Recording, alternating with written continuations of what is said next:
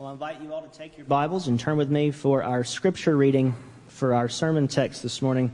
We are coming to the end of Philippians chapter 3. the last two weeks, we have been going through this third chapter of Paul's letter to the Philippians. And this morning, we come to the final section of the chapter Philippians chapter 3, verses 17 through 21. I'll ask you all, please stand with me for the reading of Holy Scripture. Paul's letter to the Philippians, chapter 3, verses 17 through 21, and this is God's holy word for us, his people. Brothers, join in imitating me and keep your eyes on those who walk according to the example you have in us. For many of whom I have often told you and now tell you even with tears, walk as enemies of the cross of Christ. Their end is destruction. Their God is their belly, and they glory in their shame with minds set on earthly things. But our citizenship is in heaven and from it we await a Savior, the Lord Jesus Christ, who will transform our lowly body to be like His glorious body by the power that enables Him even to subject all things to Himself. This is God's holy and almighty word for us, His people. Let's ask Him to bless our time in this word today. Father, we give you thanks for your word and we ask that you would bless the reading. The mere reading of your scriptures has power. And we ask you to bless this reading. And now, even more, we ask that you bless the preaching of your word. May the proclamation be sound and faithful to what you have revealed. May I fade away and may you stand forth and be all we see. May your voice be all we hear. You be our teacher today. Write this truth upon our hearts. Conform us a little bit more this morning into the image of Christ and get great glory for yourself as we worship you through the hearing and preaching of your word. And we ask it in Jesus' name. Amen. And you may be seated.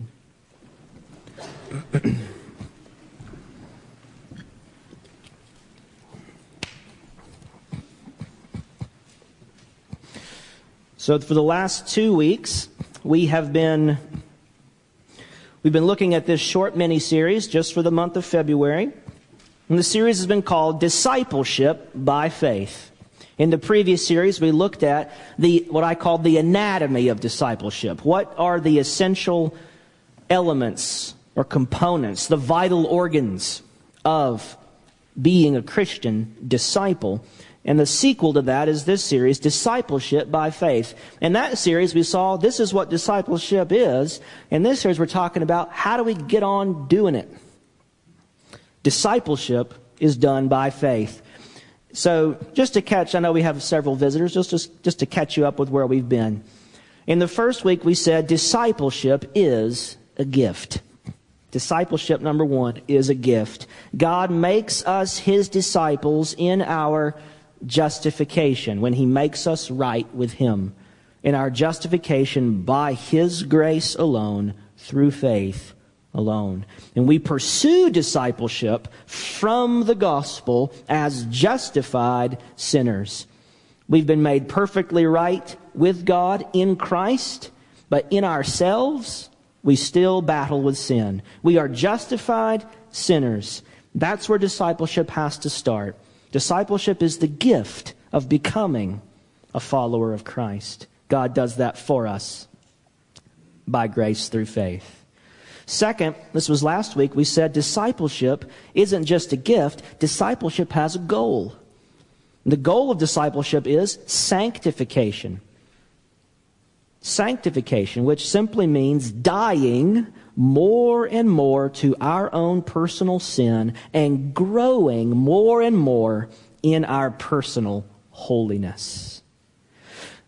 And in discipleship, since it has a goal, we press on towards our goal. We press on, we strive forward for the goal to win what Paul calls a heavenly prize, seeking full conformity into the image of Christ. When we do this as justified sinners, Paul says we have to forget our past, forget what lies behind, he says. It's been covered by the blood of Christ. Forget our past and strive forward, always forward, looking ahead to the glorious destiny God has called us to. Discipleship is what helps us cultivate this mature Christian mindset and what keeps us from backsliding and backtracking in our walk with Him. That's where we've been. That brings us to today. This morning we take up the last paragraph in Philippians 3 as we consider the connection between discipleship and glorification. Glorification. If justification is about the gift of discipleship, and if sanctification is about the goal of discipleship, then, as we'll see today, glorification is about the gain of discipleship.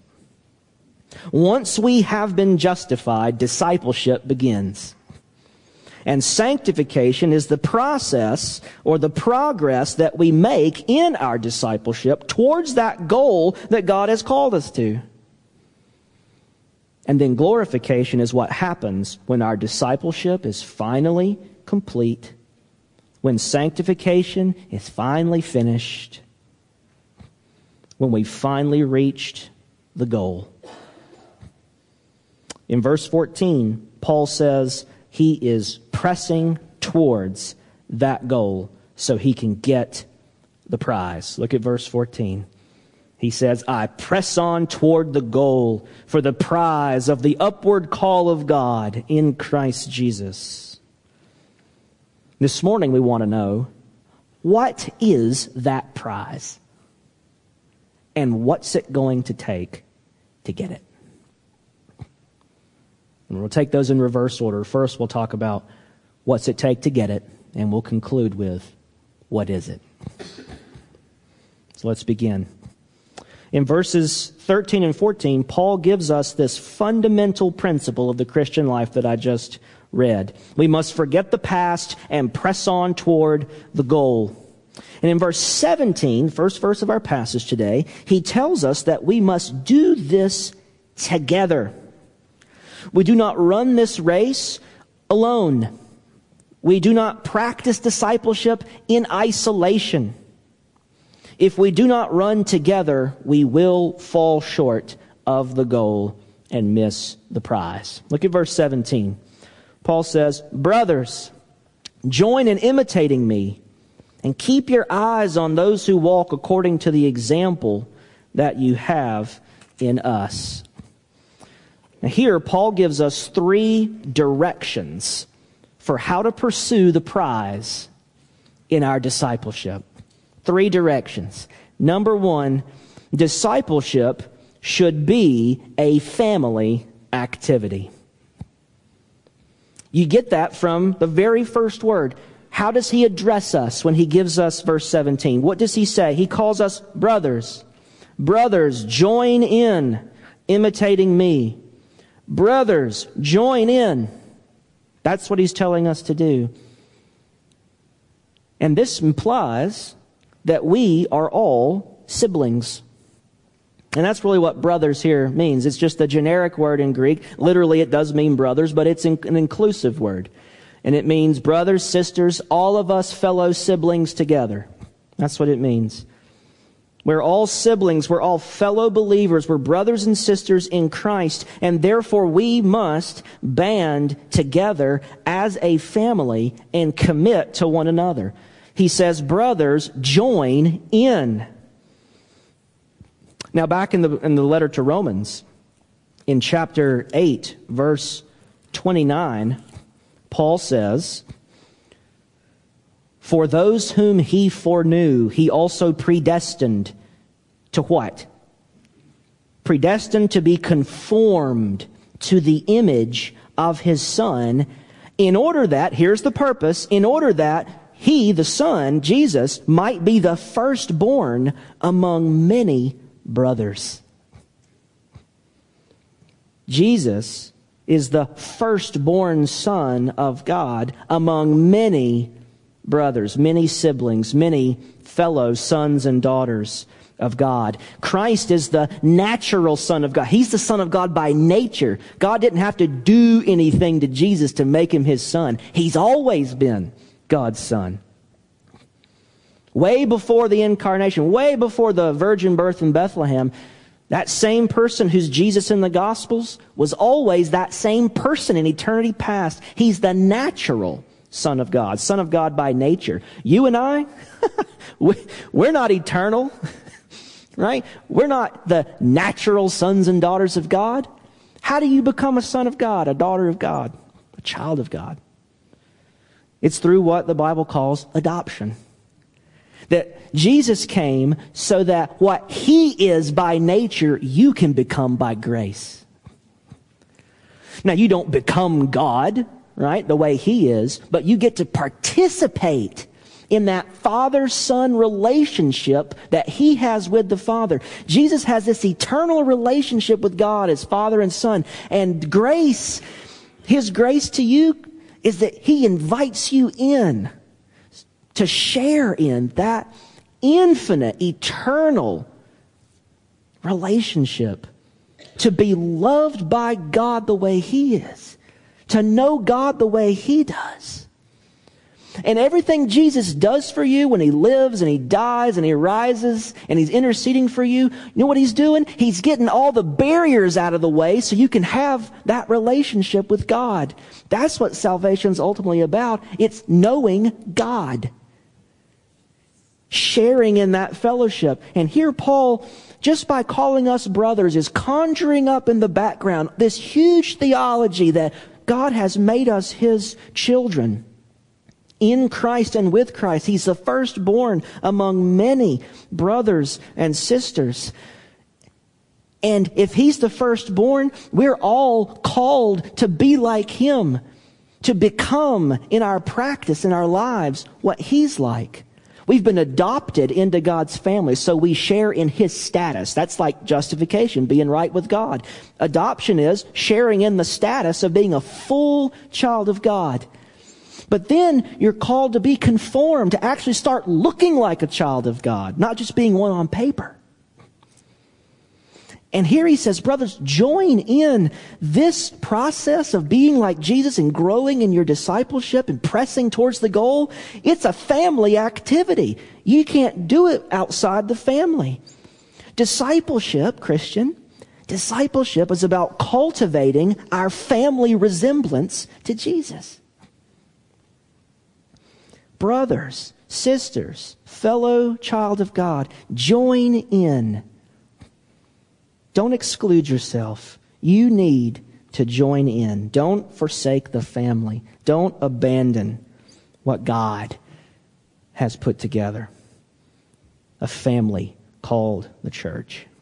That's the first direction he gives us. Brothers, join in. Discipleship should be a family activity. Number two, second direction, imitate the godly characters in the Bible imitate the godly characters in the Bible. Look what he says. Brothers, join in. Join in what? Brothers, join in imitating me. Brothers, join in imitating me. Paul says, look at me, look at how I live for Jesus, and copy what you see me doing. Imitate my practice. Walk the way you see me walk. Watch me follow Jesus, and you follow me. Now, the Philippians could do that face to face. They could do that one on one. They knew Paul. Paul came to their church, to their town, planted their church. They could just look at Paul and remember what he did when he was there and do what they saw him doing. What are we supposed to do? I, I can't see Paul obeying Jesus. I can't see Paul praying. I can't see Paul doing anything with my eyes. Because now Paul's not in front of me. Paul's in the Bible. and that's why I say imitate the godly characters in the Bible. You see, that's where we watch Jesus. That's where we watch Paul living a Christian life. We see him talking about it, we watch him doing it. We see Jesus preach and teach, and we watch him live, and we can look at the godly characters in the Bible, and we can imitate how they walk and how they live. Scripture was given to us for many, many reasons. Lots of reasons God has for giving us a Bible. But one of those reasons is to supply us with tons and tons of examples of what godliness looks like in real life. God gave us the Bible so that we would start living like the people in the Bible. It's, it's one thing to watch Paul and think, oh man, what a godly Christian. Good for him. It's one thing to just see it happening and think, oh, that's a nice example. And just leave it in the Bible, leave it on the page, and then close the book and go away like, like it has no relevance to you. But he gave us these examples so that we could see here's what it looks like to trust the promises of God. Here's what it looks like to obey the law of God. Here's what it looks like to have a relationship with God. Wow. Watch, look at what the work of God that was done in these people's lives. Watch how they follow the Lord. That's how I'm supposed to be. People who believe the promises of God and receive the power of God in their lives. I watch them do this in the Bible. I'm supposed to think, hey, he's the same God. Those are the same promises. This is for me. I can do this. The same Holy Spirit's here to help me do that. Open the Bible and imitate what you see. Paul says, join in imitating me. Now, the reason Paul says imitate me is not because he's self-righteous and full of himself and thinks he's such an awesome person. And, you know, I'm a better Christian than all of you, so just watch what I do and, and try to keep up. Right? That's not what he's saying. if Paul was saying that, like, it would be pretty, I mean, right? We would think, wow, what a prideful jerk. Uh, you know, he shouldn't be in the Bible. Look at this. Right? Well, Paul says, imitate me a few times in the, in the scriptures, in his letters. But in another letter, in 1 Corinthians 11, 1, he says, imitate me as I imitate Christ. And that's the point. Paul wants you to see Jesus in him and go be like that.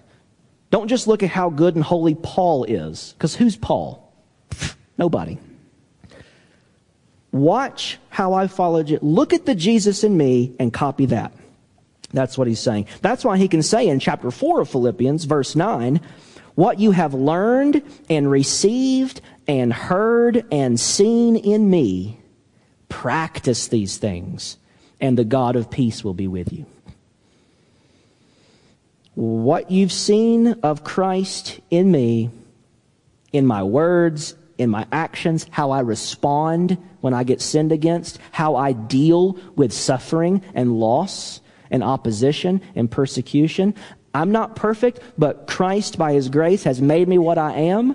And so you can see something of Jesus in me, and you need to go and do that. And not just Paul, scour the scriptures and follow the godly examples, follow the godly characters in the Bible. And I say characters because they're characters in a book, but I mean their actual moral character. Follow the good character that you see in the followers of God.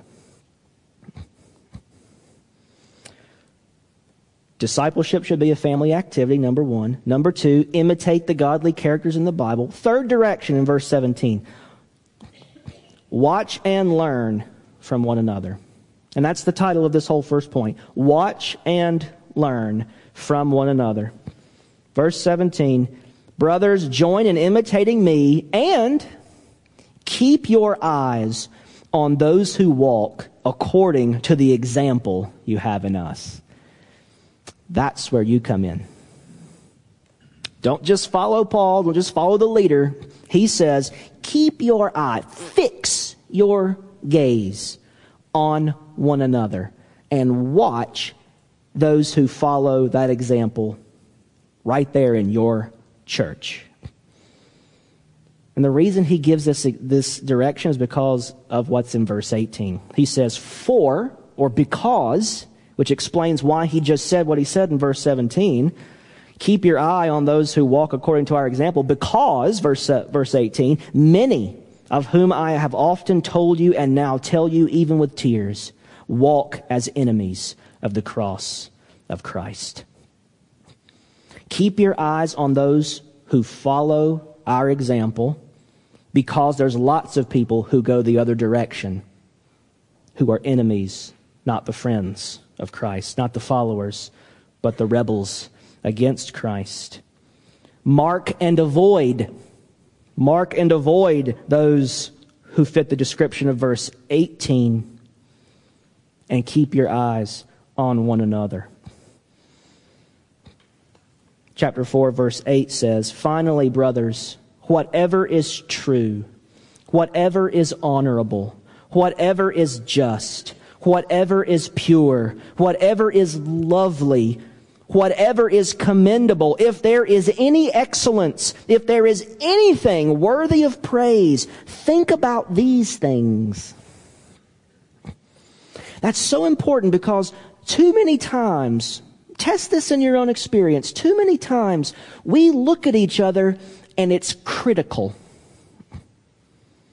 I can't believe so and so wore that to church this week. Did you hear about such and such?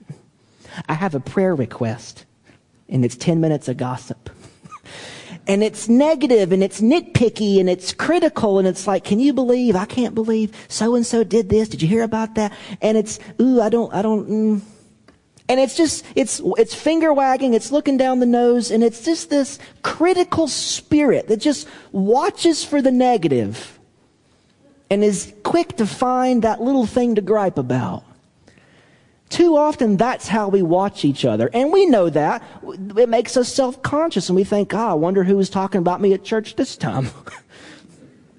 and if it happens enough, it just eats away at the, at the fellowship at the unity of the body. And sometimes it's humorous to think about it because it's like, yeah, that's kind of how we are. And it, and it is a little bit humorous, but if it keeps up and it gets too deep and it gets too, it's just acid and it will eat away at the unity of the body of Christ. Paul says, keep your eyes on those who walk according to the example you have in us. And then don't forget chapter 4, verse 8. Look for what is honorable, just, pure, lovely, commendable, excellent, worthy of praise. Just be on the lookout for that. How different would our fellowship be if all we ever did was look for what is excellent in you and praise that and say, I saw you being excellent for Christ. Keep going. I see how lovely that reaction was when that person misspoke to you. Beautiful. Looked like Jesus to me. Praise God. Keep going. And we just did that. And we said these things to each other. And we encouraged those glorious things we see of Jesus in each other. We're watching God work in His people. I, I, don't mean dismiss the big sins, like, okay, if someone does something awful, it's like, oh, well, it's okay because they're okay in this area. I'm not saying ignore sin when you get sinned against or things like that. I'm saying don't be on the lookout for that. Those things will come. Okay, be on the lookout for what is pure and lovely and glorious and commendable. Watch each other and imitate those godly examples that we set for each other instead of criticizing. And the last thing I want to say about this point before we move to the next, to the next section. Paul says in 1 Corinthians 15:33, bad company corrupts good character. Bad company corrupts good character. And that means two things. It means if you hang out with the wrong crowd, if you hang out with those who have bad character, they tend to pull your character down. So mark and avoid bad company because it will ruin your character. That's the first thing it means. The second thing it means is stop being bad company. You don't be bad company that pulls down someone else's character. It's a, it's a warning to us all to cultivate good character, to encourage and lift each other up Join in, brothers, in imitating me. Walk according to the example because there are so many examples of those who don't out in the world. We have to band together and watch and learn from each other. That's the first point of today's sermon. Second point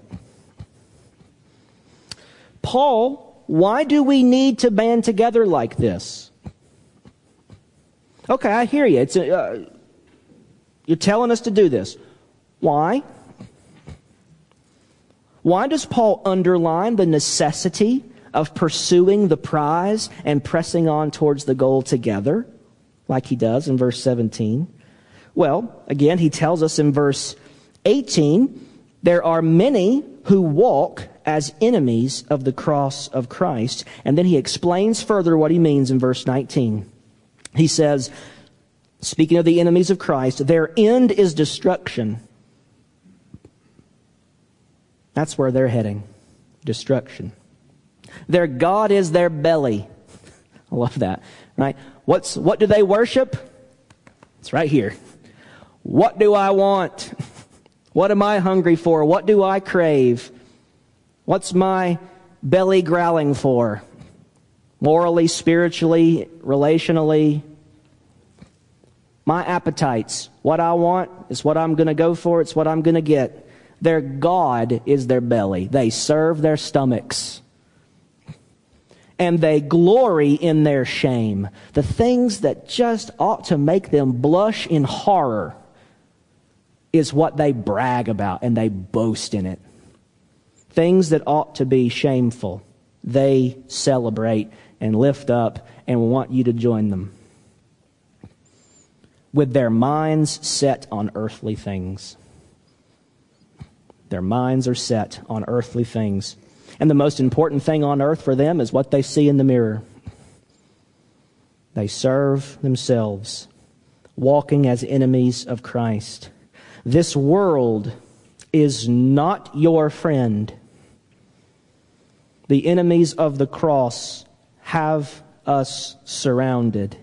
And the course of this world will sweep us away if we do not keep our eyes fixed on heavenly rather than earthly things.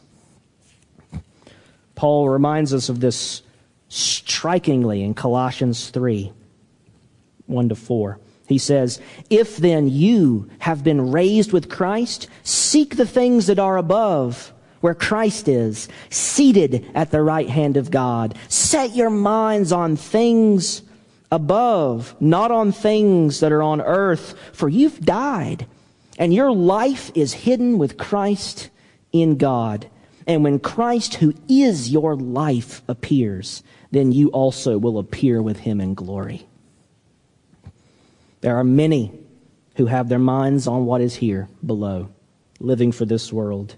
And if we're not careful, we will be taken away.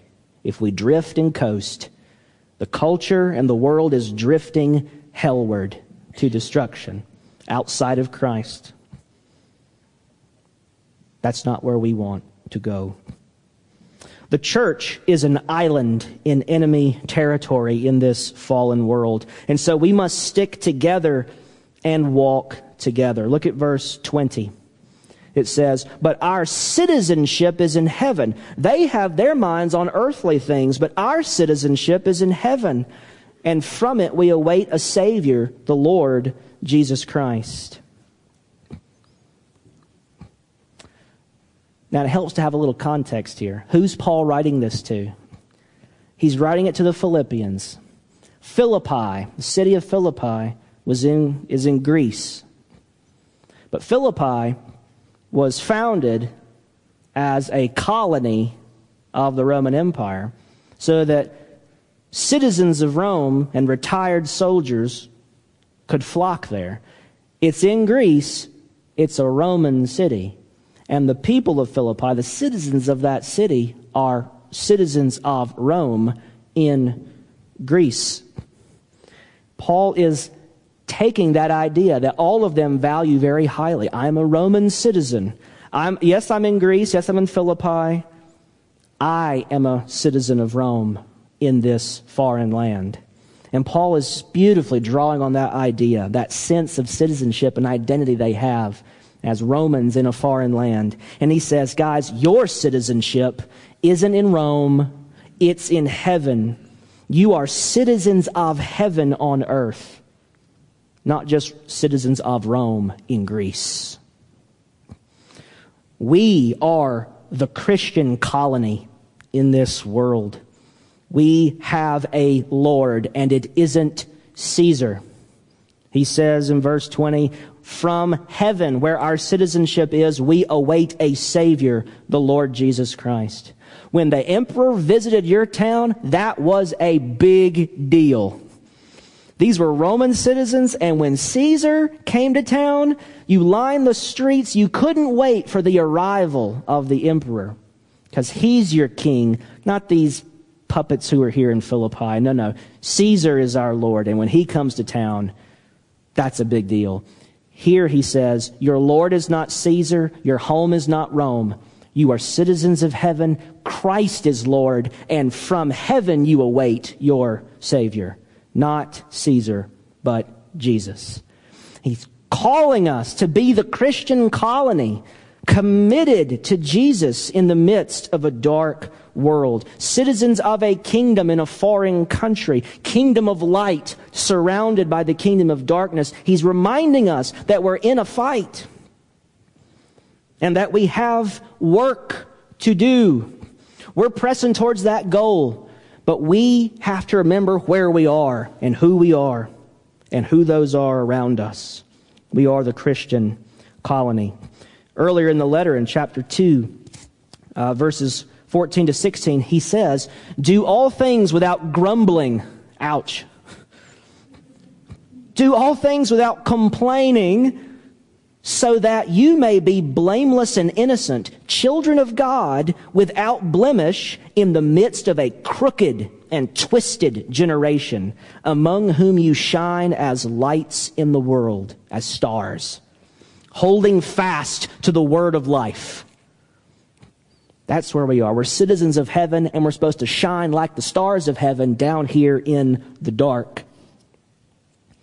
Paul earlier in Philippians says in chapter 1, verse 27, let your manner of life be worthy of the gospel of Christ. And that word manner of life is one word in Greek and it's the verb form of the word for citizenship.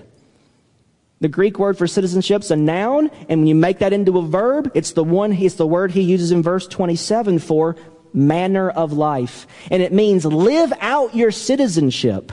Enact your citizen status in a way that's worthy of the gospel of Christ, so that whether I come and see you or am absent, I may hear that you are standing firm in one spirit, with one mind, striving side by side for the faith of the gospel, not frightened in anything by your opponents. You are engaged in a conflict as the Christian colony. Discipleship is warfare. Spiritual warfare. Sanctification is combat. It is a fight to the finish line as we strive ahead to the goal. That's why we need each other. We are in this colony as the family of God together. And we face resistance at every turn. Final point this morning. When the fight is over, and when we reach that goal and win that prize, what is that prize? Last verse of the chapter, verse 21. He said, Our citizenship's in heaven.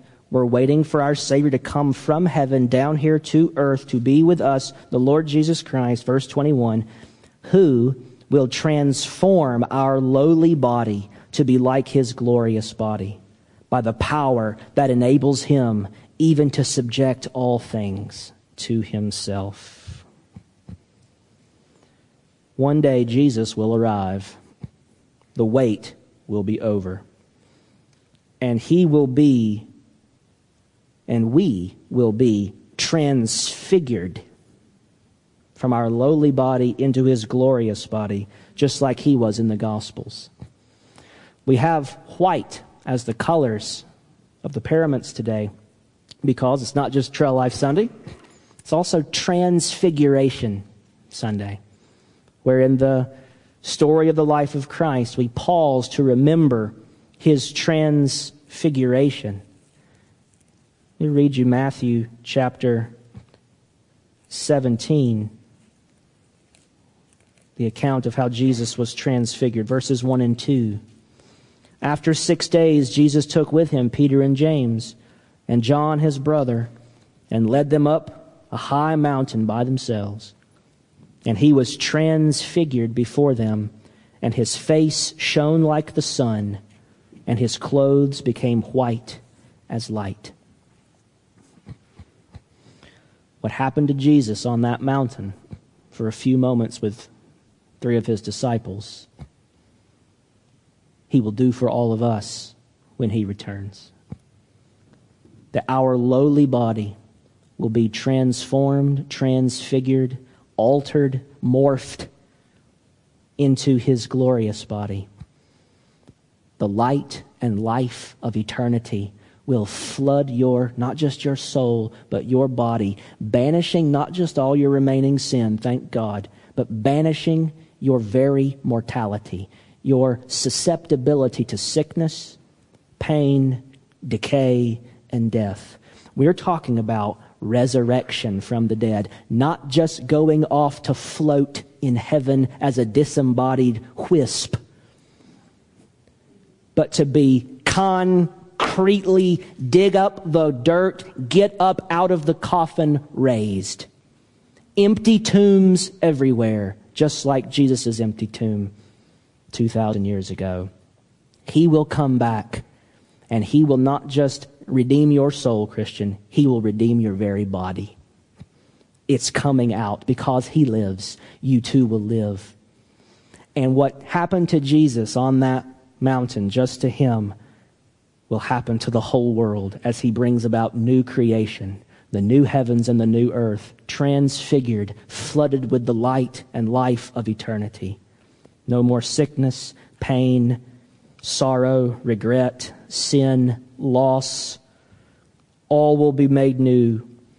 Resurrection. This is glorification, where we are made fully into the glorified people of God in a glorified world. The prize is finally getting what Paul longed for way back in chapter 3, verse 11. He says, so that by any means possible I may attain the resurrection from the dead. That's what Paul was pressing for resurrection from the dead. The prize is finally getting verse 12. Not that I have already obtained this or am already perfect, but I press on to make it my own because Christ has made me his own. Perfection, fully conformed to the image of Jesus, is the prize. You'll finally have it, Christian. The prize is finally getting what Paul longed for in verse 8. Indeed, I count everything as lost because of the surpassing worth of knowing Christ Jesus my Lord. For his sake I have suffered the loss of all things and count them as rubbish, trash, garbage, in order that I may gain Christ. When you're finally there, you'll finally be raised up and you'll finally have that perfection in Christ that sanctification is trying to build towards. You'll finally have perfect conformity to Jesus and perfect fellowship with Him. That's the gain of discipleship. As Paul said in chapter 1 of the letter, verse 21, to live as Christ and to die is gain. Being with Christ is far better. This is the end result of sanctification. This is what makes glorification so glorious. So as we close, think with me, think with me on these last couple of, of thoughts. What do you prize today, Christian? Is this the prize you want? Is this the goal you are striving for? Is this the direction you're going? Where have you fixed your eyes? What goal are you pursuing? If we really are the Christian colony and we really are the family of God, what can you do to be more connected and engaged in this Christian colony? You and I are disciples marching on to Zion. This is what discipleship by faith looks like. And we all want to get there together. Because if we don't go together, we're not going to make it. Let's pray.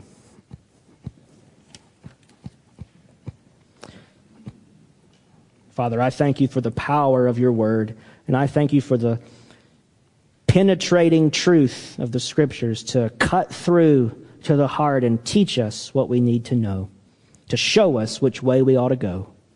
And I pray that you would give us power to overcome our resistance, to overcome the drift of the world around us, to cling to you and to band together and to be the people of God you've called us to be, and to recognize that the only way we're going to make it to the end is because we go together, and the only hope that we have that any of us will make it to the end and attain to that resurrection is because of the cross.